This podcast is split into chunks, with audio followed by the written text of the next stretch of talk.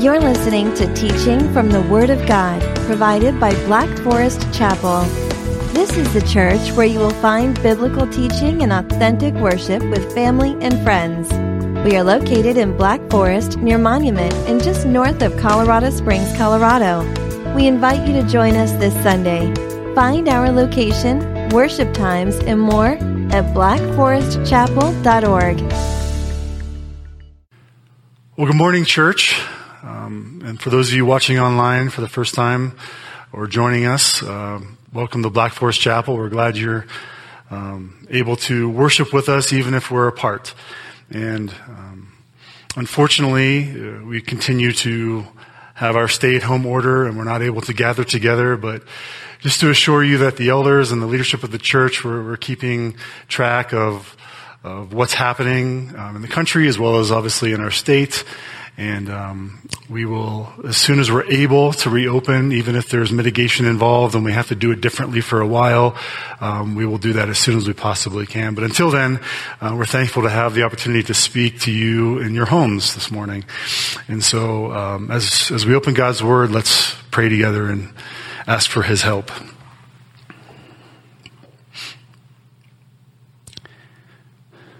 Heavenly Father, we thank you for your very presence and our entire life. Every area of our life is um, truly in your hands, Father. Whether it's physical, whether it's emotional, vocationally, Lord, economically, even our life here at the church as your people, everything is in your hand and we, we trust you. Father. We don't want to live in fear or anxiousness. And although this is a difficult time for, for many, Lord, we trust that you're in this. That you have a purpose, that you're teaching us something. And I pray as your people, Lord, we would, we would be um, students that are eager to learn from you. That we would not sit by idly, that we would not try to escape this, Lord, but instead to determine, to discern, to prayerfully ask of you, Lord, what do you want us to do in the midst of this? And so for now, we know that at least we are to be worshipful. We are to be um, seeking you in your word, seeking you in prayer. We are not able to seek um, encouragement through the fellowship of believers at the moment, Lord.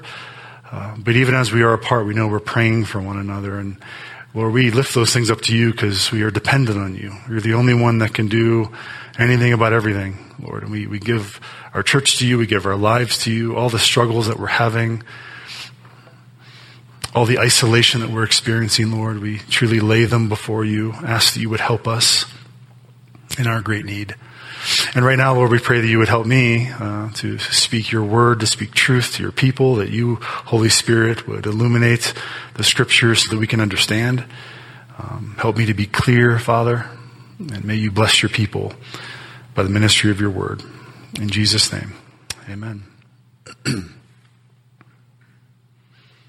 so we're, we're going to veer out of our series in Genesis. Um, we only have one chapter to go. Um, and I want to make sure we extend that as long as possible. So, no, there, there was a time this week where it just felt like we needed a different message than the one I was working on. And so we will jump back into the life of Joseph soon. Um, but for today, um, we're going to be stepping out of that and we're going to be in Philippians chapter 4. So if you have your Bibles, please turn to Philippians 4. Before we jump into the text, just a question for you, something to kind of prime our thinking this morning. Um, I'd like you to think back or remember a time when you learned something new, when you were learning something new, and how maybe difficult that was for you. How maybe there was pain involved. Uh, I look out the study in my home um, as I'm working, and across the street there's still an undeveloped field and some some dirt. And I've been seeing a father trying to help his daughter learn to ride a bike. And so they started on the sidewalk and, you know, getting her going and getting some pedaling going, but then the sidewalk can be a harsh uh, landing zone for, for a young lady. So he's moved over to the dirt area across the street.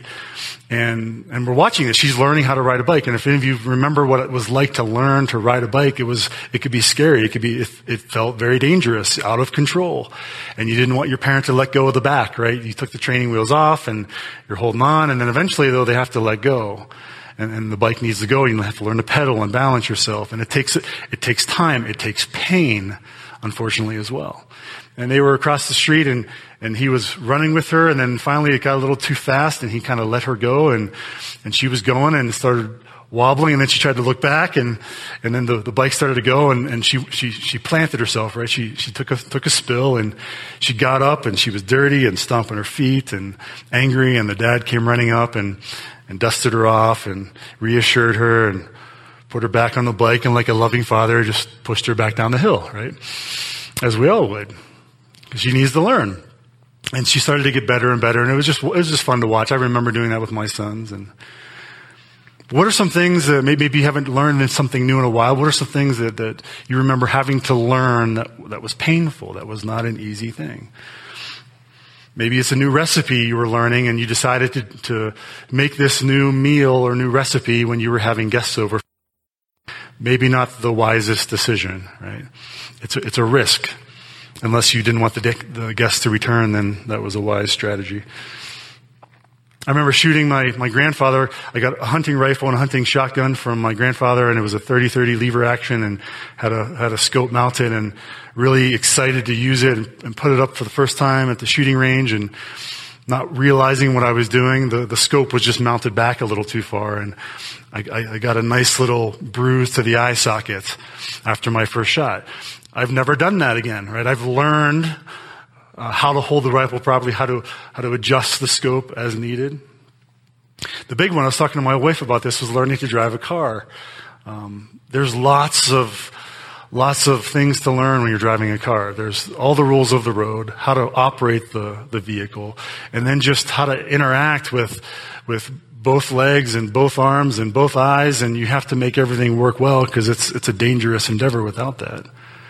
And Sheila was telling me how when she was learning, she had her hand on the steering wheel and was reaching over to turn the radio on or something. And as she reached, the steering wheel went with her, right?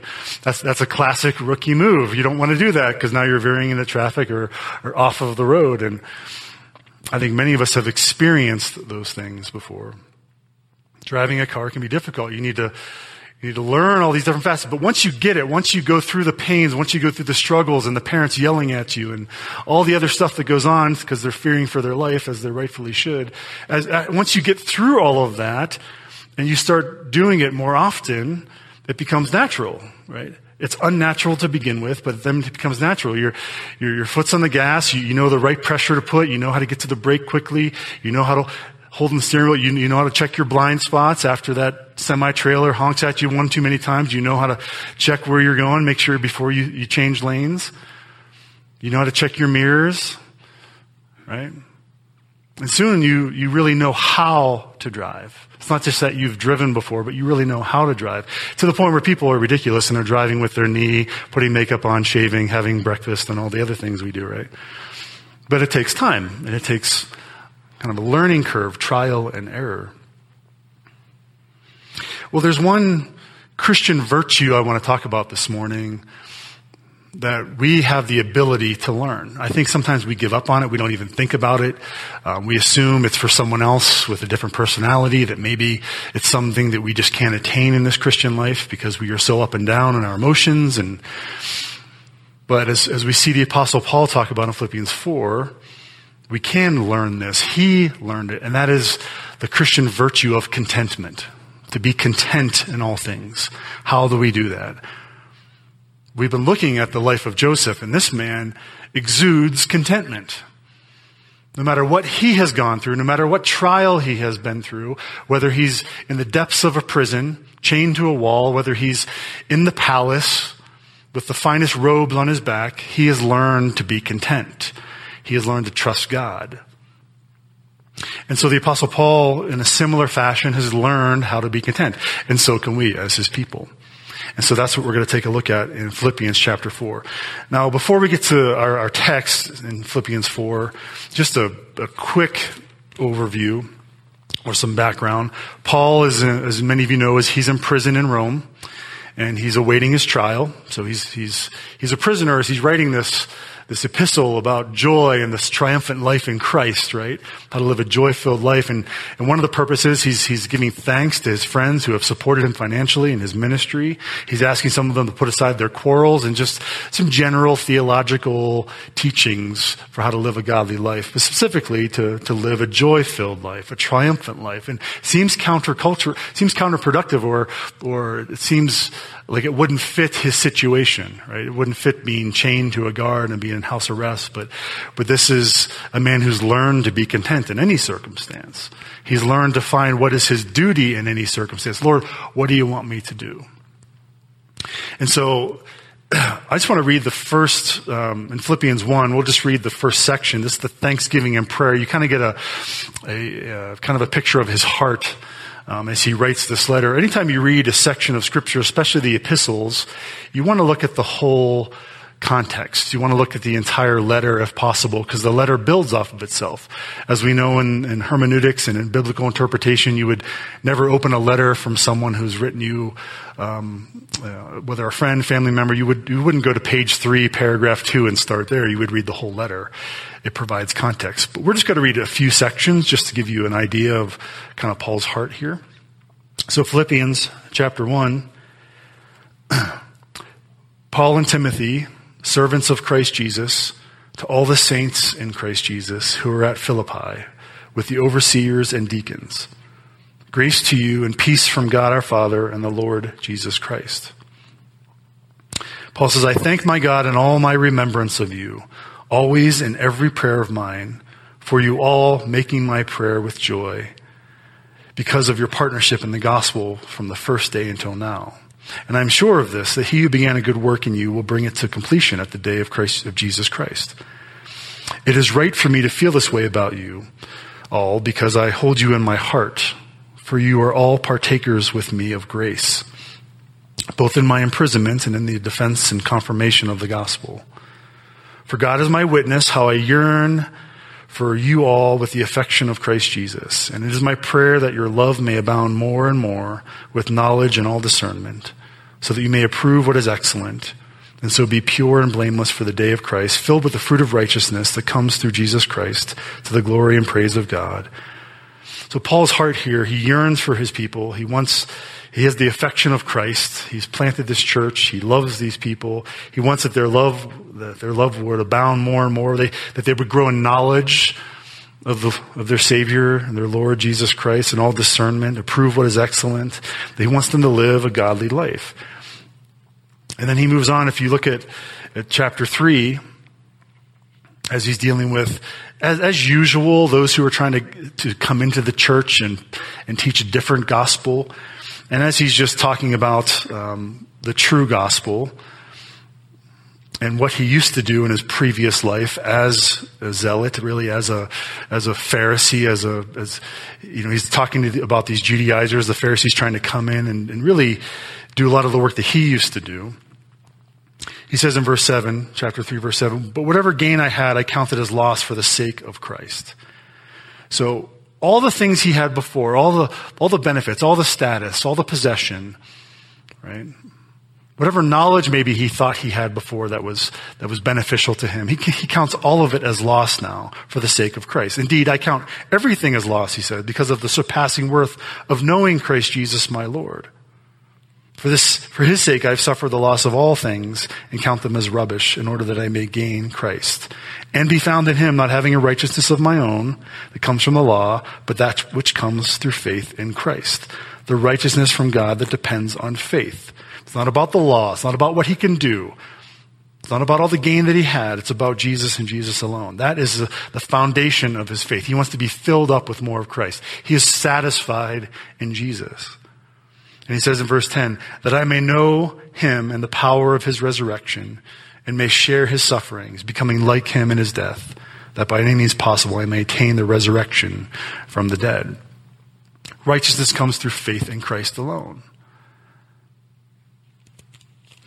And this all builds on itself. So now we're, we're in chapter four. And this is part of his exhortation, encouragement, his prayer section as he closes out his letter. But it's funny how he's talking about one thing and then he, he just kind of sneaks in something really important, something that we kind of gloss over or we use in, in ways that it wasn't intended. Let's look at chapter 4, verse 4, and we'll read down through 13. This is our primary text. Paul says, Rejoice in the Lord always. Again, I will say, rejoice. Let your reasonable, reasonableness be known to everyone. The Lord is at hand. Do not be anxious about anything, but in everything, by prayer and supplication with thanksgiving, let your requests be made known to God. And the peace of God, which surpasses all understanding, will guard your hearts and your minds in Christ Jesus. You may recall we, we, we were in this text a few weeks ago as the beginning of this pandemic, pandemic started and we weren't sure what was going to happen. There was anxiety. There was fear. We were all kind of just looking for some semblance of normalcy and it wasn't there. And we begin to wonder, what does this mean for us? What, and so we, we talked about the importance of taking all of these anxious thoughts, all of our fears to prayer, giving those to the Lord. And this ties in with contentment here in a moment. But Paul says, do not be anxious about anything, but in everything, by prayer and supplication, we're giving these things to the Lord with thanksgiving. That's key. To be thankful for what we have, to be thankful for what we know to be true, to be thankful for God's promises. He is still on the throne. He is still God. None of that has faded away. Jesus still died on the cross for us, right? We are still saved by grace through faith. Our sins have been forgiven. We are sons and daughters of the living God. Those things don't go away. And so we should be thankful for all of that.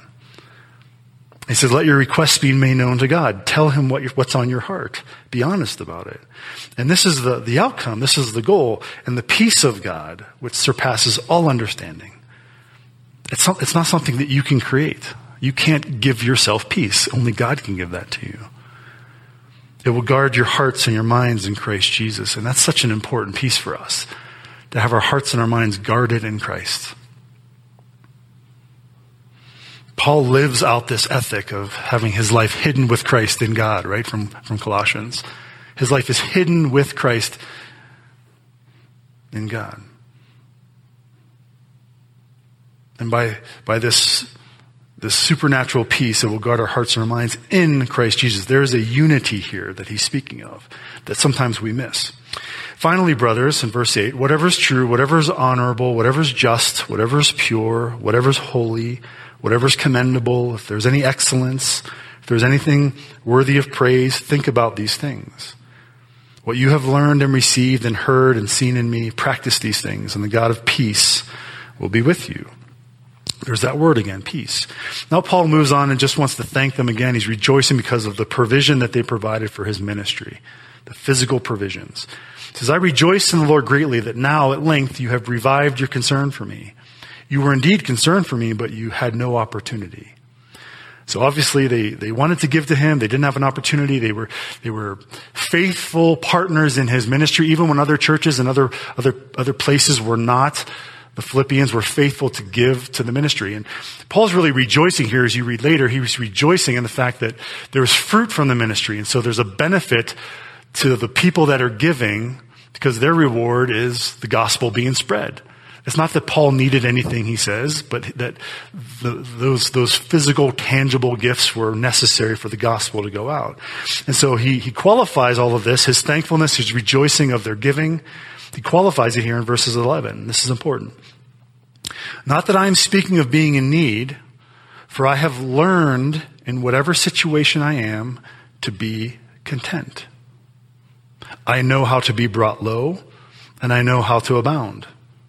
In any and every circumstance, I've learned the secret of facing plenty and hunger, abundance and need. And here's the secret. And you can just, can you imagine reading this letter for the first time or, or someone reading it to, to the church, right? As it was circulated around the different churches in Philip. You imagine someone reading it and, and they're all, they're, they're used to these, foreign gods and these foreign religions, these Gentile, these pagan religions that talk about secret knowledge and only, only the, the, the, select, the elite can learn about these secret things and the masses have, have really no, no ability to reach this, this hidden knowledge. And so he uses the word secret, I think, for, for a very specific reason to get their attention here. And we live in a world like that too. What's the, the secret to, to losing weight, right? Or the secret to better sleep or, or, or more productivity. There's always secrets and there's always 12 steps and there's always these things you gotta do and you gotta, if you don't do it the right way and with the right steps and buying all the supplements or buying all their stuff, then it's not gonna work out, right? Or it doesn't really last very long. And so he's, he's telling them these things. I know how to do this. I know how to be brought low and how to abound in every circumstance. And I've learned the secret of facing plenty and hunger, abundance and need. And here's the secret. Verse 13. I can do all things through him who strengthens me. I can do all things through him, through Christ who strengthens me. That's the secret. It's Jesus Christ. He strengthens us. Paul can do all things through him. Now, this verse is used widely in the world of sports, athletics, physical challenge. I can do all things through Christ who strengthens me. So they take the word strengthen and they equate it to just the, a physical obstacle, a physical challenge that needs to be overcome. And so there's a sense of um, motivation here. It's a motivational poster, if you will, or people will um, they'll have uh, you know Philippians four thirteen written on part of their athletic one of their shoes or something, or they'll have a way to express it or display it as a means of motivation. And even if they're a believer, um, they might have good intentions, but this this verse contextually is not about physical strength. It's not about overcoming some physical obstacle. It's not about winning a sporting event. It's about learning to be content in every situation. How amazing would that be? So, realistically, contextually, this verse would better be applied to someone who has just lost a sporting event. They've lost, they're at the lowest point. They have not succeeded in their physical endeavor and yet they find contentment in Christ alone. That's where this verse would be best used. It can still be used at the pinnacle of achievement, but to be content there is to not be prideful, to not take it as something that you have done, to be fulfilled in self. It's to be content in Christ alone. And so Paul says, this is the secret to my contentment. I've learned this, right? That's what's key here. I've learned whatever situation I am to be content. I've learned how to be brought low. So this word abased or brought low, the, the, the, visual that Paul is giving in the original language is, is a river, riverbed that's, that's running really low. Very little water running through it. Versus learning to abound, which is a river that's overflowing, that the, that's, the waters are rushing. Paul has learned to live in both situations. And here, you, you gotta slow down as you read this. He says in verse 12, I know how to be brought low. He knows how to go through it. He knows how to enter into it and how to live in it until God would bring him out. And if God would take him to a place of abundance, he knows how to enter into that. It's not that he knows what it is to be brought low. Of course he does. That he's experienced lowness. He's experienced want and need but he knows how to do it. It's a very different, going back to the car illustration, learning to drive a car, it's very different for someone to say, well, I know what it means to drive a car. I, I, I've experienced driving a car. Maybe they've only driven twice. Do you really want to be a passenger in their car? Right? And you can see some of those folks because they don't quite know what they're doing on the road. And then you look at the back of their car and it says student driver. You're, well, now it makes sense. Right? They're learning. They're not, they know what it is to drive, but they don't really know how to drive yet. Versus someone who has been driving for many, many years. They've experienced, they've gone through all the trial and error. They've experienced the, the accidents and the, the, the mechanical issues and driver error and all the, all the stuff that goes with it. They, they've had all those experiences. They really know how to drive. They're very mindful of their surroundings. They can do it without much effort. That's a person you probably would be more comfortable driving with. And so Paul says, I know how to do this. I know how to be brought low and how to abound. How did he learn this? What was his classroom of contentment, if you will? Let's turn over a few uh, books to the left and look at Paul's letter to, to the Corinthians, his second letter. So Second Corinthians chapter 11. 2 Corinthians chapter 11. And this just gives us a little sketch. Most of us know about the Apostle Paul and his different ministry endeavors. But how did he learn this? So, 2 Corinthians chapter 11, Paul's writing to the Corinthian church for a second time. They've had a lot of uh, problems, to say the least. Um, he's, he's dealt with those in his first letter. As he writes the second letter, there's, there's definitely a impassioned plea here. Paul is, is rightfully upset to some degree, and he, he doesn't want to have to share his resume again. He doesn't want to have to share all the things that he's gone through. He's not, he's not looking to boast about his life. He's not looking to boast about all the things that are going on, even about what Christ has done in his life, but he feels compelled to boast about these things. Why? Because there are false apostles innervating the church. They're, they are, they are discrediting his apostleship. They are boasting themselves about all the greater things that they're doing and trying to push him to the side. And by doing so, they're bringing in a different gospel. And Paul hates that. And he loves his people too much to let that take place. And so you'll see at the beginning of chapter 11, as he writes to his, his people, his church, he says, I wish you would bear with me in a little foolishness. So what he's talking about, the foolishness of boasting. And the, these false apostles, these false teachers coming in, and they're boasting about all the stuff they're doing. And it's foolishness. They're pointing to themselves, they're not pointing to Jesus. And he says, if you would just bear with me, he says, do bear with me, for I feel a divine jealousy for you, since I betrothed you to one husband to present you as a pure virgin to Christ. Just beautiful imagery of how he sees the church. But I'm afraid that as the serpent deceived Eve by his cunning, your thoughts will be led astray from a sincere and pure devotion to Christ. For if someone comes and proclaims another Jesus than the one we proclaimed, or if you receive a different spirit from the one you received, or if you accept a different gospel from the one you accepted, you put up with it readily enough.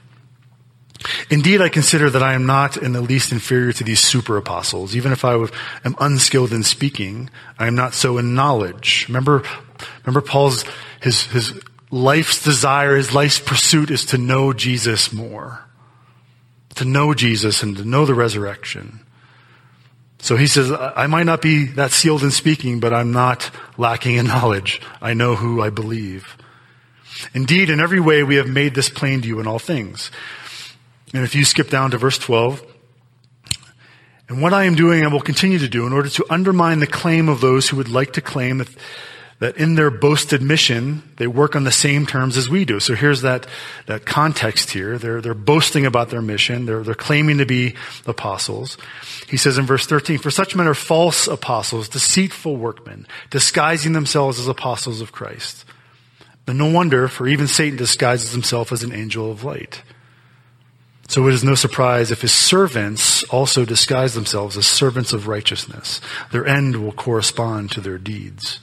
So this is just uh, a context for, for why Paul feels compelled to then share his resume, all the things that he has gone through, the ways, if you will, that he has learned contentment.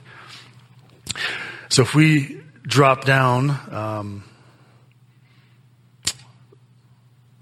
verse 21, halfway through there, He says, But whatever anyone else dares to boast of, and then he pauses, I'm speaking as a fool, because he doesn't want to do this.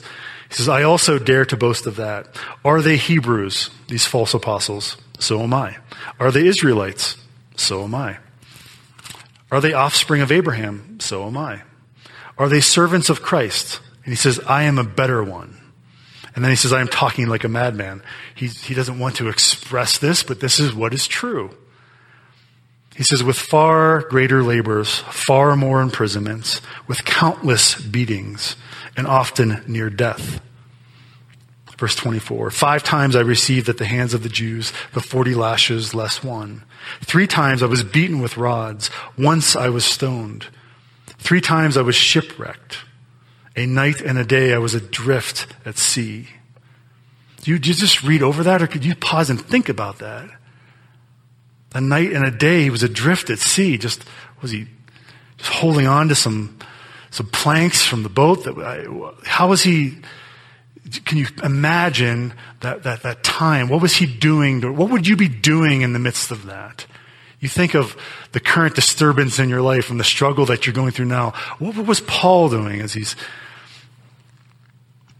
drifting in the sea for a day and a night? After being stoned and beaten with rods and other such things, perhaps he was in prayer. Perhaps he was seeking the Lord. Verse 26, on frequent journeys, in danger from rivers, danger from robbers, danger from my own people, danger from Gentiles, danger in the city, danger in the wilderness, danger at sea, danger from false brothers. Can you just, can you, can you, do you see the, the pressures that were on this man? Not just the, the, the pressures of, of general persecution that came from the outside, but, but from inside, people that claimed to be brothers, claimed to be part of the church. He was, he was in danger from those people as well. In toil, verse 27, in toil and hardship, through many a sleepless night, in hunger and thirst, often without food, in cold and exposure. And apart from other things, there is the daily pressure of, on me of my anxiety for all the churches. He wasn't thinking of himself in the midst of all that he was going through, all the things that God has allowed in his life. His heart was still for the, the, the safety, the security, the growth, the productivity, the maturity of, of the church. He loved the church deeply. And so this man had so many things on his mind and so many pains in his body. And so he confesses, he says, who, who is weak? And I am not weak. Meaning these guys claim to be going through all these things. Who is made to fall and I am not indignant? He says, if I must boast, I will boast of the things that show my weakness. The God and Father of the Lord Jesus, who is blessed forever, knows that I am not lying. And so if we, if we go down, he, in, in chapter 12, he begins to talk about uh, boasting through um, visions and revelations of the Lord. So more things that have taken place. So he goes, I must go on boasting, though there is no, nothing to be gained by it. I will go on to visions and revelations of the Lord. He talks about himself being carried up, right, to the third heaven. He didn't know, he doesn't really understand the, the type of experience that it was, but it was, it was a, it was an amazing experience. It was something that it was very unique and he, and he, and he gave enough explanation that he could to convey the, the beauty of it, the importance of it. And then verse 7, chapter 12, verse 7, it says, So to keep me from becoming conceited because of the surpassing greatness of the revelation. So he saw all these great things. He was, he was brought up to a high place to see things that other people didn't get a chance to see. And as a result of that, to keep him from becoming conceited, to teach him to be content, even in, in abundance, even when he abounded, even when things were really, really good and the mountaintop was securely in front of him, to keep him from becoming conceited, to be content, a thorn was given to him in the flesh, a messenger of Satan to harass him, to keep him from becoming conceited. What did Paul do? Verse 8 Three times I pleaded with the Lord about this, that it should leave me. But he said to me, My grace is sufficient for you. My power is made perfect in weakness. Therefore, I will boast all the more gladly of, of my weaknesses, so that the power of Christ may rest upon me. And, and here's the, the last key verse here. For the sake of Christ, then, I am content with weakness, insults, hardships, persecutions, and calamities. For when I am weak, then I am strong. See, Paul has learned that in his weakness, Christ comes through. In his uncertainty, in his anxiety, in his, in whatever fears and temptations of fears that may arise, in, in his complete and utter inability to control anything, in his complete weakness, that's where the strength of Christ is made evident. And so his strength is coming from Jesus Christ alone, from being satisfied in Christ alone. Not in the consolations and the comforts and all the things that he used to have and, and hoping and wishing that things were different. That doesn't bring him any comfort. There's no contentment in that. But instead, when he is weak, that's when he is strong because Christ, what is manifested more in his life, there's a greater witness and a presence of the Lord Jesus, and there's greater fellowship. And, and I can, I can, I can agree with Paul on that, even to a limited degree, going through a health issue for, for, for two decades. Constant physical pain, uncertainty, lacking in many areas regretting the loss of life and the loss of things that I could have had, things that other people have. I, you, you, can you can easily sit in that, but in those in those moments and in those those dark hours of uncertainty, that's when those conversations with Christ start to come alive. Right? I, I have nowhere else to go. I can find nothing else to satisfy me, and so I spend time with Him, and I'm in His Word, and and suddenly there's there's peace that surpasses all understanding, and my my my heart, my mind, they're, they're being guarded in Christ Jesus. I'm becoming more like Him. I'm becoming more like my Savior. And so Paul says, I am content with weakness. I'm content with insults. I'm content with hardships, with persecutions and calamities. It seems supernatural. It seems like, how is that possible? It's through the strength of Jesus Christ. And although Joseph did not yet know Jesus. He did not yet know about the Messiah in his life. And Joseph, back in Genesis, the, the story we've been going through, he didn't, but he knew his God. He knew the God of Israel, the God of his fathers. He knew the God that sustained him, that loved him, that placed his everlasting, steadfast love upon him, even in the midst of a prison, even in the midst of slavery, and even in the midst of a palace. God was with him. And Joseph learned to be content. It was a classroom that, and a class, it was a degree program that Joseph did not enroll in voluntarily. He didn't go to the registrar's office and look for the most painful process and the most painful class he could find and sign up for it and take the front row seat. That wasn't the, the plan. He was thrust into it. God created the circumstances because God wanted to create the man. And that's what he does in our life. And he did the same thing for Paul.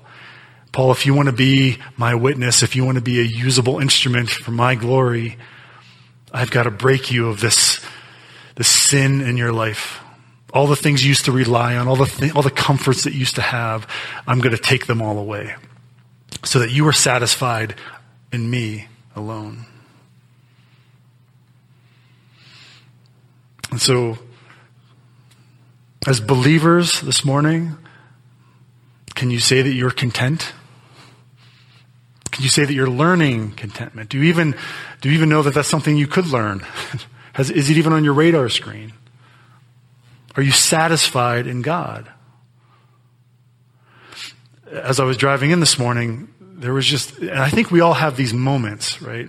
And whether they're whether, they're fleeting because they were just an emotional response to something, or, or perhaps it was just God's grace in that moment. And for me this morning, it was God's grace. I was I was just leaving my house and drive, and the sun was rising on the, in the east, and the you know Pikes Peak was purple and pink and beautiful. Right, there was just a peacefulness. No one's on the road, and no one's on the road anyway, I guess. So this can happen any morning at this point. But but there was peace, and then the, the sun was rising over the east, and there was a there was a little lake um, at the end of our development. And as I was coming through this, the, the, the the sun on the water, there was just this great peace. And I was listening to worship music, and and it was just a worshipful moment. I was just thankful for everything. That, it was just this culminating, God-filled, grace-filled moment of contentment. Truly, I just had peace. Now, later on tonight, that might not be the case. You know, if I watch a little bit too much news and start to um, worry about the things that you know, the bills start coming in, the emails start coming, this problem's over here. Um, can I remain content and is God sufficient in that moment? Am I satisfied in Him? Well, I have to seek it. I have to be willing to be in the classroom and not run away. And I have to seek the Lord and learn how to be content, to be satisfied in God. Matthew 5, 6 says, Blessed are those who hunger and thirst for righteousness, for they will be what? Satisfied. We're all hungry, we're all thirsty for something. And Jesus knew this, and that's why in John 6 he talked about, I am the bread of life, right? Whoever comes to me shall not hunger. Whoever believes in me shall never thirst. When we sit at the dinner table, my boys are hungry. And they continue to be hungry even after the first round of food and the second round of food. And eventually, either they get full or they just get bored and they leave the table. Maybe there's no food left. I don't know. But there's, there's an insatiability sometimes to teenage boys and their stomachs. And I know I, I used to be one. When it comes to sin in our life, it's insatiable. Our sin nature is insatiable. We're not satisfied with anything. And so sin needs to be removed. It needs to be pushed down. It needs to be re- just um, ripped out of our life. And there needs to be room for Christ to fill us, for the Holy Spirit to continually be, be filling us. That's our only means of satisfaction. Reminds me of the story of Martha and Mary and uh, Jesus entering their home. And Martha was busy about many things, right? She was, she was anxious about many things because she had to prepare all the food and she had to get a meal out and serve this food. And, and she was worried about all that. And she was mad because her sister Mary is what? Sitting at the feet of Jesus. This is in Luke 10. Sitting at the feet of Jesus and she's just enamored with Christ. She's filled up but the presence of Jesus and his teaching. And she doesn't want to leave. And Martha is angry and she says, Lord, make her help me. And Jesus is like, Martha, you're, you're anxious about many things, but only one thing is necessary. And Mary has chosen the, what, the good portion. To see how, what Jesus is saying here? She's chosen the, the better portion, the best portion. You're laying out all this beautiful food. And it's going to sustain us physically, and, and that's a good thing. But there's a deeper hunger that we all have. That's at the soul level. We are spiritually hungry. And Mary has chosen the good portion, and that's not going to be taken away from her. And so it's a loving rebuke to Martha to seek after what is really necessary in this life. To be satisfied, to be content. One commentator puts it this way. It says, to be satisfied means we are not yearning for something else. When our hunger is satisfied, we don't want any more food. When our thirst is satisfied, we don't crave more water. When we are in right relationship with God, our souls are satisfied. And that's our desire, right? Even in the midst of chaos, even when the world seems to be falling down around us and all of our circumstances seem to be in despair. We want to cry out with the psalmist in Psalm 73, Whom have I in heaven but you? And earth has nothing I desire besides you. My flesh and my heart may fail, but God is the strength of my heart, my portion forever.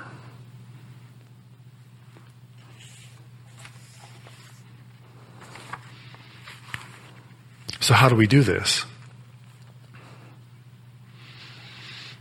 How do we learn contentment?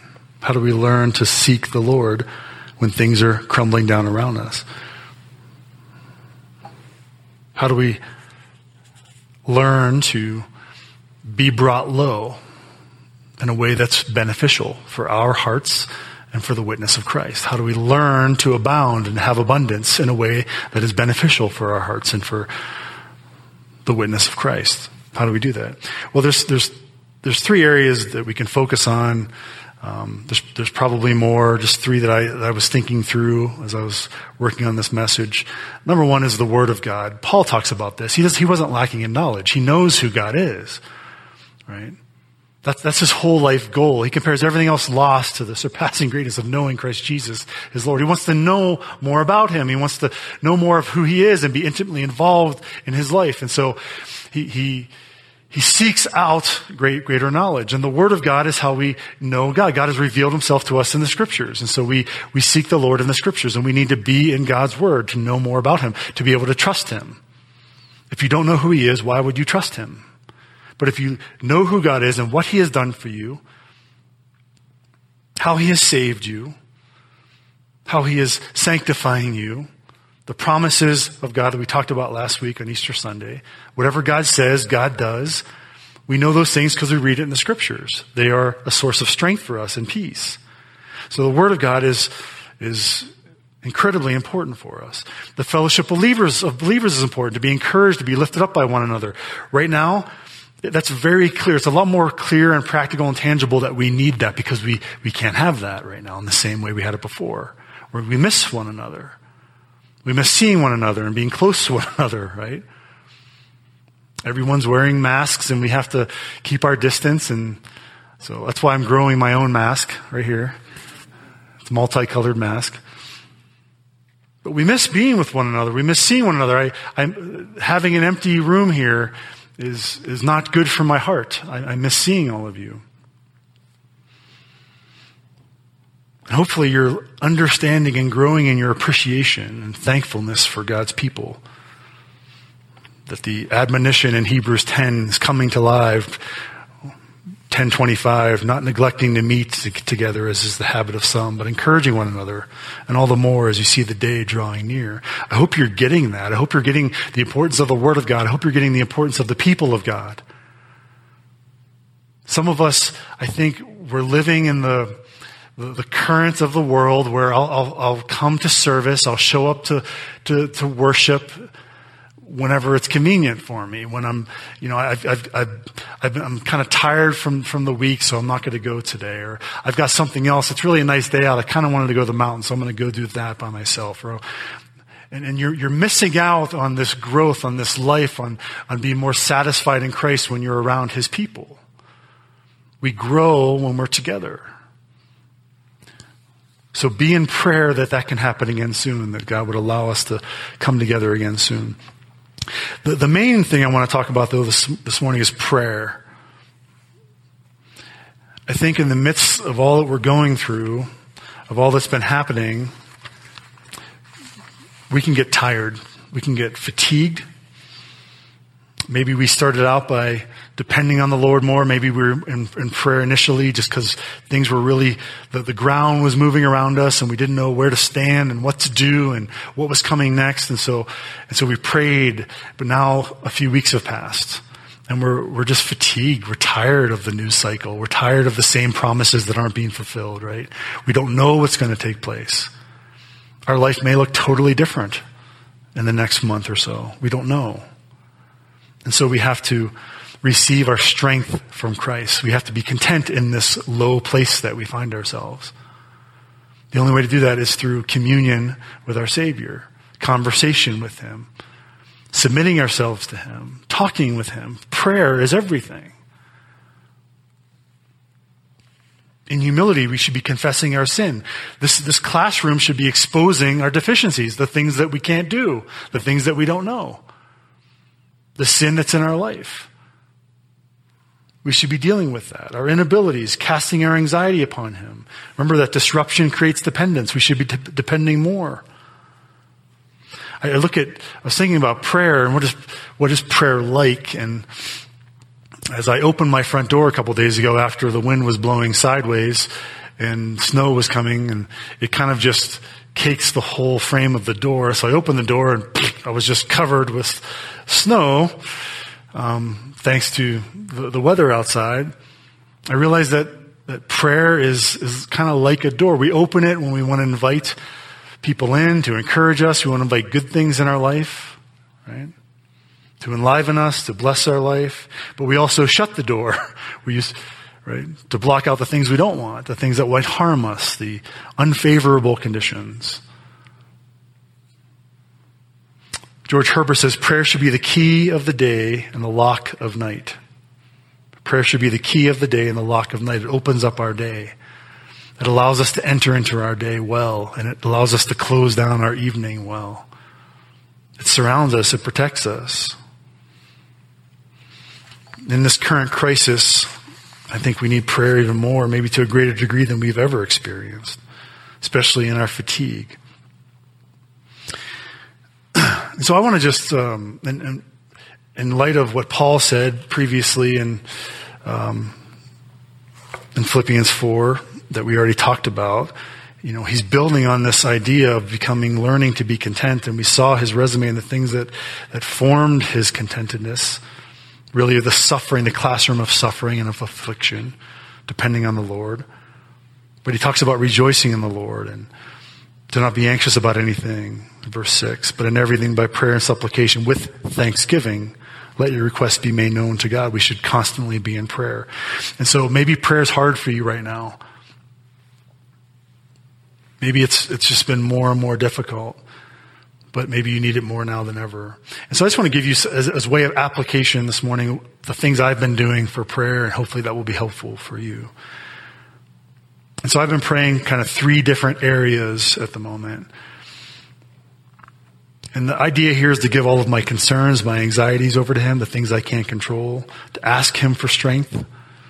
And after kind of working through Philippians, to ask Him to be, teach me to be content in all things, Lord. I really, truly desire to be content and not to allow all of these things to push me to one extreme or the other. Because I know it'll be good for my heart and it'll be good for me because I'll be a more useful servant to him in the gospel ministry. And so there's an overarching theme to my time in prayer that I was able to kind of express, I guess, and I, hopefully this is helpful for all of us. And my overarching theme of prayer in this time of crisis, this pandemic, this uncertainty, is that God would take care of the world around me and that God would take care of the war within me.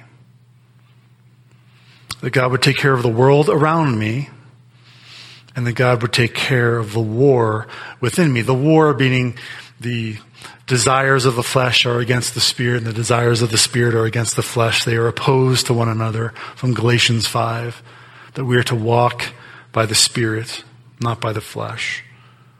And so that God would take care of the world around me and that He would take care of the war, the war within me. And so there's three areas of prayer. And what I've been doing is actually just writing them out. Instead of just going in the prayer time unprepared, allowing my thoughts and distractions to just fly over the place. I've actually written them down. So that way, if I am disturbed for some reason, I have to, if I have to break away, when I come back, I know where I'm at, right? Right now, there's too many things on our minds. There's too many things on our heads.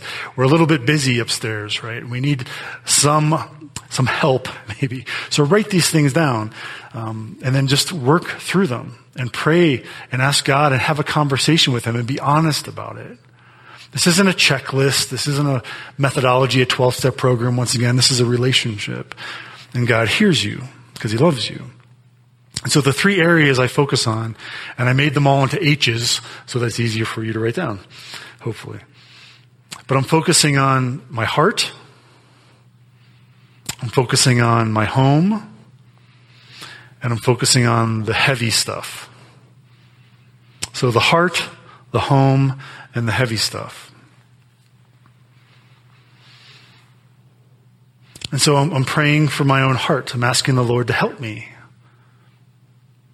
to be more like Christ, to live as one who is free from the power and the grip of sin, to keep me from temptation, to enjoy God, to overcome the obstacles of the day, and to do it well. I'm confessing my sins to Him. And if you need to write those out too, do it. Call them what they are. Be freed from those. I'm repenting of those sins. I'm returning to the Father. I received Christ's forgiveness. I'm thankful for the forgiveness I have in Jesus. I'm remembering Him on the cross. I'm remembering that the grave is empty. I belong to Him. I have eternal life with Him. Once you start being thankful for those things, for the eternal things, the temporary things become much smaller. I can pray with, for those with much more confidence and trust because of the God who overcame death. And so I pray for myself. I worship Him. I'll turn on a worship song and I'll just sit and I'll just worship. And then I move and I pray for my home. And their home could be a number of different things. Obviously, your, your physical home, your, your family, the people you're quarantined with, whether your roommates, your, your spouse, your kids, extended family. Maybe it's, maybe you're an essential worker. Maybe you are able to go to work and you're surrounded by your coworkers all day. Maybe it's your church family that you miss a great deal. Even though we're not around them, they're still, they're, they're a family. And so we pray for them. And so we pray for the, the, the, the, home life. And we ask the Lord for strength and to be content with what we have. We look in our closet and we think, well, it'd be nice to buy some new clothes, but I'm going to be content with those. And I wish I had different types of food and I wish, but we're content with that right now. Maybe you're used to eating out every night and you're used to nice restaurants and you're used to being able to travel whenever you want and do all the things that you want to do. Maybe you're not used to being home with your family all the time and you've, maybe you've come to the realization that you escape more than you're at home investing. And you can't go out and you can't just do all your hobbies and you're, you're kind of forced in this relational cage match and not, not that, not that isolation is good, but perhaps it's exposing some things in your heart. And so pray for yourself. Before you ask God to change all your family members and to change other people, to change your spouse and your children, your roommates, your coworkers, ask Him to change you first. Right? Pray for the salvation of those who are lost around you. Pray for the sanctification for those who are saved around you, that they might become more like Jesus. Pray for wisdom to make good decisions, for the strength to endure difficult seasons, and whatever, however this is going to uh, turn out, whatever way the country's going to open, if it doesn't look the same anymore, will you be content because you are satisfied in Christ? Or is your satisfaction only found in the things that you have? Ask about that. Talk to God about that. Pray for that. And then pray for the heavy things. Pray for the heavy things. Write down the name of your federal, state, local leaders. Pray for them by name. All the decisions that they have to make that are impacting you. Pray for God's interve- intervention, His protection, His provision in all these uncertain times. Pray that God would teach you contentment in all that is happening. Once again, His promises are good. He's still on the throne. He's still in control. When everything else is out of control, pray to the one who has control. Give it to Him. That your heart would be steady as you watch the news, that you're not afraid if your retirement has been cut in half. You trust in God. Think about those things. And so the way that I enter into this time is I begin by opening a psalm, by, by praising God. You need to have a primer on your heart to remember who He is. And sometimes we just need a little bit of help, and going to the scriptures is a beautiful place to go.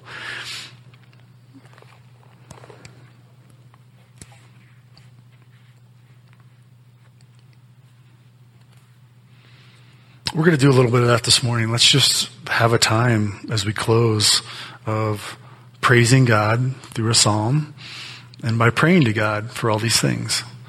And we'll do that together, and hopefully that'll be helpful for you as you enter in your time I would encourage you to do this daily. I would encourage you to be mindful of your heart and where you're at. And if you're watching too much TV, to shut it off. You can only take so many hours of epidemiologists with pie charts and graphs talking about, you know, vaccinations that may come in 18 months. Don't, it, learn the information you need to learn and then shut it off. And I'm speaking to myself here largely because I watch way too much. And I find my heart becoming distracted, unsatisfied, discontented, and not in a good way. And so spend some time with the Lord as an application. Let's read Psalm 145 together as we close. Psalm 145. A song of praise of David. I will extol you, my God and King. Meaning I will exalt you. We're going to lift his name high. We're going to make him the highest in our life. I will extol you, my God and King, and bless your name forever and ever. Every day I will bless you and praise your name forever and ever. Great is the Lord and greatly to be praised, and his greatness is unsearchable. One generation shall commend your works to another and shall declare your mighty acts on the glorious splendor of your majesty and on your wondrous works I will meditate. They shall speak of the might of your awesome deeds, and I will declare your greatness.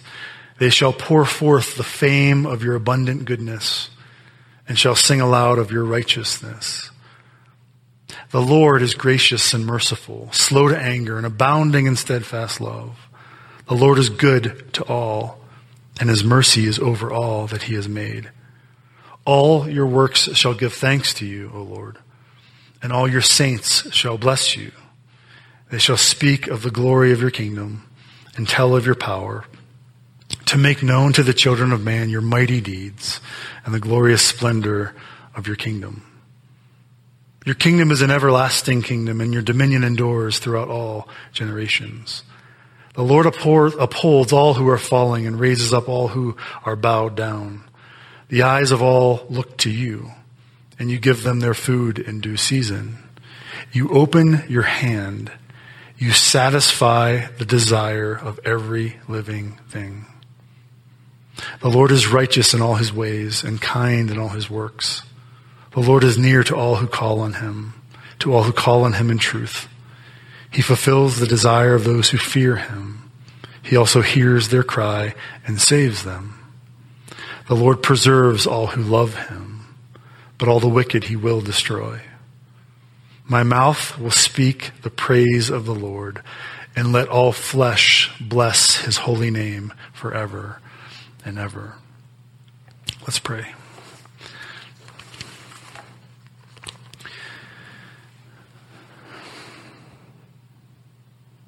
Father, we thank you for your word. We thank you for the truth expressed to your servant, the Apostle Paul, by the inspiration of the Holy Spirit, for our sake and for our good as your people, even now in the year 2020. That by your grace and through the strength of our Lord and Savior Jesus Christ, we can learn to be content. We would know how to be brought to low places, Lord so that in that low place we would no longer be in despair, but we would be satisfied. And Father, we pray that as we abound, we would know how to have abundance, to have all the good things and all the blessings and all the comforts. You would teach us how to do that so that in that high place, Lord, we would not be prideful. We would not be self sufficient, but we would be satisfied in you. That you alone would be our portion. Thank you, Lord Jesus, that you are the bread of life. Thank you for the truth that if we hunger and thirst for righteousness, Lord, we will be satisfied. And so, Lord, we ask for your forgiveness as your people for our sin, that we at times, Lord, have turned away. We have veered off to the right or to the left instead of walking the path you've laid out before us. Forgive us, Lord Jesus. Please forgive us. And thank you for your forgiveness. Thank you for the work you did on the cross.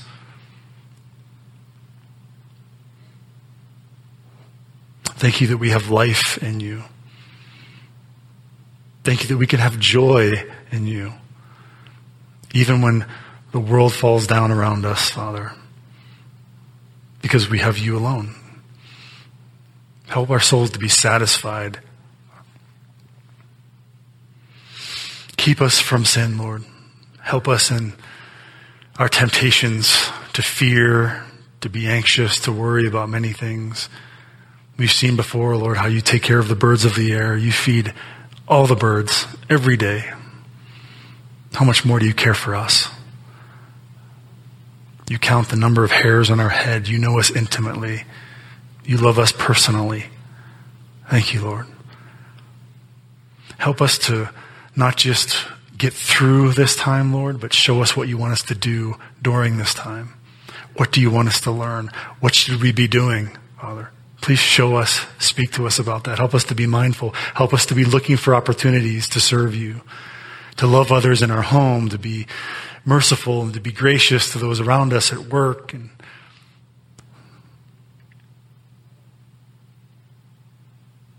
And Lord, we pray for the heaviness that is all around us, the things that are out of our control.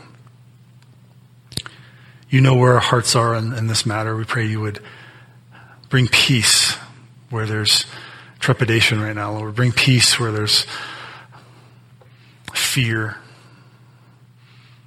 And Lord, we pray for our leaders. We pray for our president, for our vice president, for the task force that is leading this whole charge, for our governors, for our state officials, for Congress, for the, for the financial help that has been offered or provided that has um, been beneficial to some and maybe others have not received it, Lord. We pray for all that are being impacted by this in our community. Some are doing very well, Lord. Things maybe haven't changed very much. Bless them, Lord. Help them to continue on in their work since their minds maybe aren't as busy with the uncertainty of their future careers, may they use that extra time and that extra um, brain space that they have, Lord, to help others, to consider how they might be a light to the world, how they might preach your gospel to those who are in different positions, how they might be able to give financially or whatever way you might have them serve. Give them the opportunity, Lord. Show them what to do. Lord, for those who are on the other end of the spectrum, this has impacted every aspect of their life. Maybe uh, they're business owners, they're single moms, and they don't no longer have school to help watch and take care of their children while they work. And um, financially, they don't know what they're going to do and how they're going to pay their rent or their bills, or um, maybe even those who are who are right now in, in very discouraged, depressed states because their entire retirement, their their their future plans of travel or of um, taking it easy and of comfort have have been disrupted, and they don't know what it's going to look like. And whatever your people are facing, whatever our community is facing, Father, we pray for them. We ask that you would bring your peace to bear on all of these situations that by your grace you would draw people to yourself who don't know you. And those of us who do know you, Lord, we would walk worthy of the calling of the gospel of Jesus Christ. Teach us to be content, to be satisfied in you. And thank you so much that we can experience the joy that comes with that. In Jesus' name we pray. Amen. God bless you on your day, and we hope to see you soon. We hope you enjoyed this teaching from the Word of God. If you don't have a church home, we invite you to visit Black Forest Chapel in Black Forest, Colorado, near Monument and just north of Colorado Springs. You'll find biblical teaching and authentic worship in an environment that feels like family and friends. Get directions and more information at blackforestchapel.org.